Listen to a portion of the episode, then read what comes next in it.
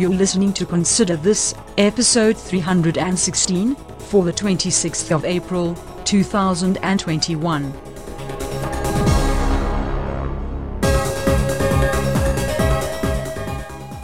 Good morning, good afternoon, good evening, whenever, wherever, and whoever you are.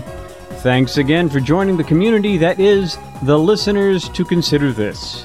I'm Doug Payton, welcoming you to this award winning podcast where you get my conservative commentary and your feedback in an unbelievable 10 minutes or less. Speaking of feedback, just aim your browser at considerthis.ctpodcasting.com slash feedback to get yours to me. Let's get your voice or your thoughts on this podcast. That's CT as in couch tomato. Everything is becoming about politics, and that's not a good thing. Those are my thoughts this time out.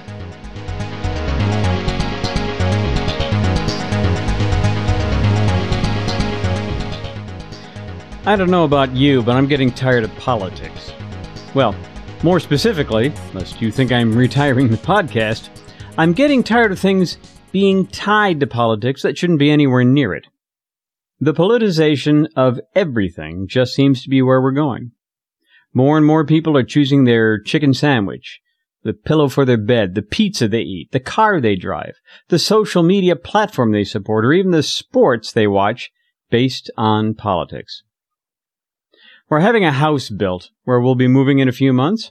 I care about how well it's put together whether the changes we asked for are put in place, whether the appliances work, or if the roof doesn't leak, things like that. But what I don't care about are things like what the CEO of the builder spends his money on, or how the guys nailing everything together voted. I just want a good house. And I care about how good a job they do building it. If the purchasing clerk wants to go to a BLM march after work, more power to him or her. If they don't care about what I think, I don't care about what they think. And on the other side of that, if you do want to pick where you go to lunch based on the politics of the CEO, go ahead. If you're going to pass by Hobby Lobby because the owners don't have the same views on abortion that you do, that's your prerogative. Now, someone might ask, and rightly so, why then do I have a political podcast? If I don't care what other people think, why am I trying to change their mind? And that's a reasonable question. I would put it this way. I'm not trying to get you to consider why you do what you do.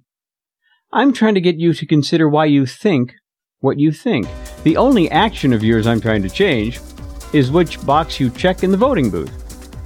Now, if there are other actions that change because of the change of thinking, so much the better.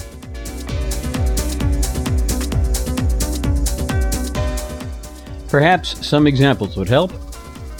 The recent voting protection bill passed in Georgia has been a big flashpoint lately. During the time it was working its way through the Georgia state legislature, corporations like Delta Airlines were heavily involved in the process.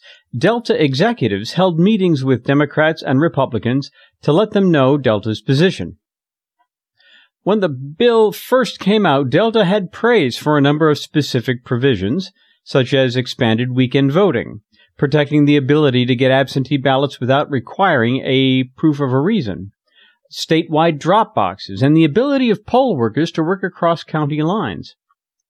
These were all good things, according to Delta, but they also said that, quote, there continues to be work ahead in this important effort, close quote.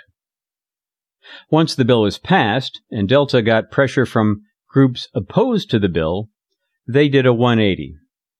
CEO Ed Bastian called the final bill unacceptable. Not a good first step, not just flawed, unacceptable.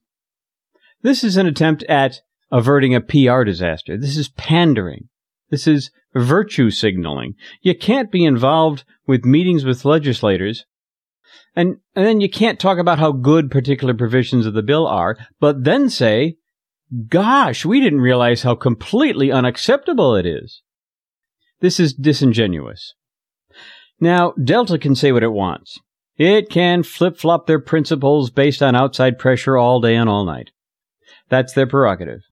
For me, if Delta has the best price for a flight, I'll still use them. I'm not going to boycott them because their PR department shifts with the wind faster than a windsock at Hartsfield Jackson International.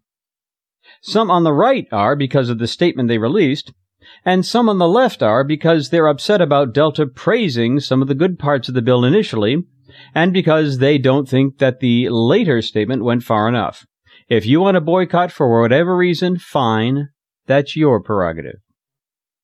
A boycott from either side is politicization of airlines. I understand the feelings that bring this on, and in fact, when Delta weighs in on a bill not directly or indirectly associated with air flight, they are already politicizing it. It should come as no surprise that it is met with opposition of one form or another that further turns airline travel into some sort of political choice. Is this what we want in this country? Airlines for liberals and other airlines for conservatives? Do we need another filter when looking for a flight on Kayak or Travelocity? In addition to what time the flight leaves or how many stops it makes, a filter that only shows the airlines whose latest press release fits your political leanings? Because if you want to keep widening the political divide in this country, that's how you do it.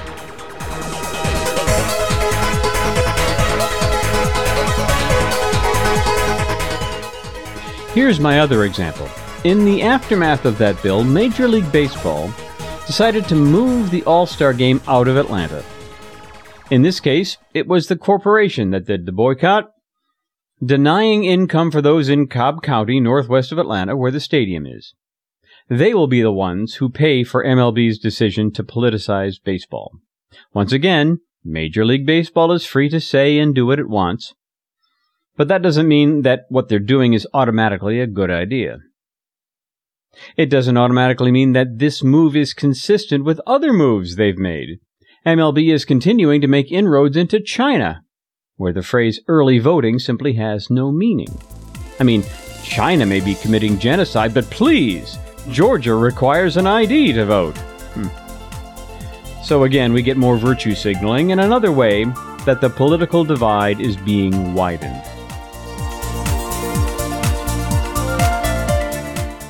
Hi, everybody. I'm Brian Kilmeade from Fox and Friends and the Brian Kilmeade Show. You're listening to 10 Minutes or Less, conservative podcast. Consider this. And finally, I'll weigh in on the Derek Chauvin verdicts. I think the manslaughter verdict was legit, but the murder charges required elements of intent that, as far as I know, were not proven. So combine that with a mere 10 hours of jury deliberation after three weeks of testimony, and the fact that the jury members all lived in Minneapolis, and it seems clear to me that the jury's self preservation instincts played a big role in the verdict. A paramedic in Utah got doxxed for giving 10 bucks to Kyle Rittenhouse's defense fund. This jury understood what would happen if they didn't convict on all counts. That's not how justice should be done. Well, what do you think? What are your thoughts on the Chauvin trial? Or what have you seen politicized that really doesn't need to be? Stop by considerthis.ctpodcasting.com slash feedback and let us in on what your opinion is. Thanks for listening and sorry for how long it's been since the last episode. I need to rearrange my podcasting workflow to accommodate all the things that moving entails. So until next time, whenever that is, just keep taking time to consider this.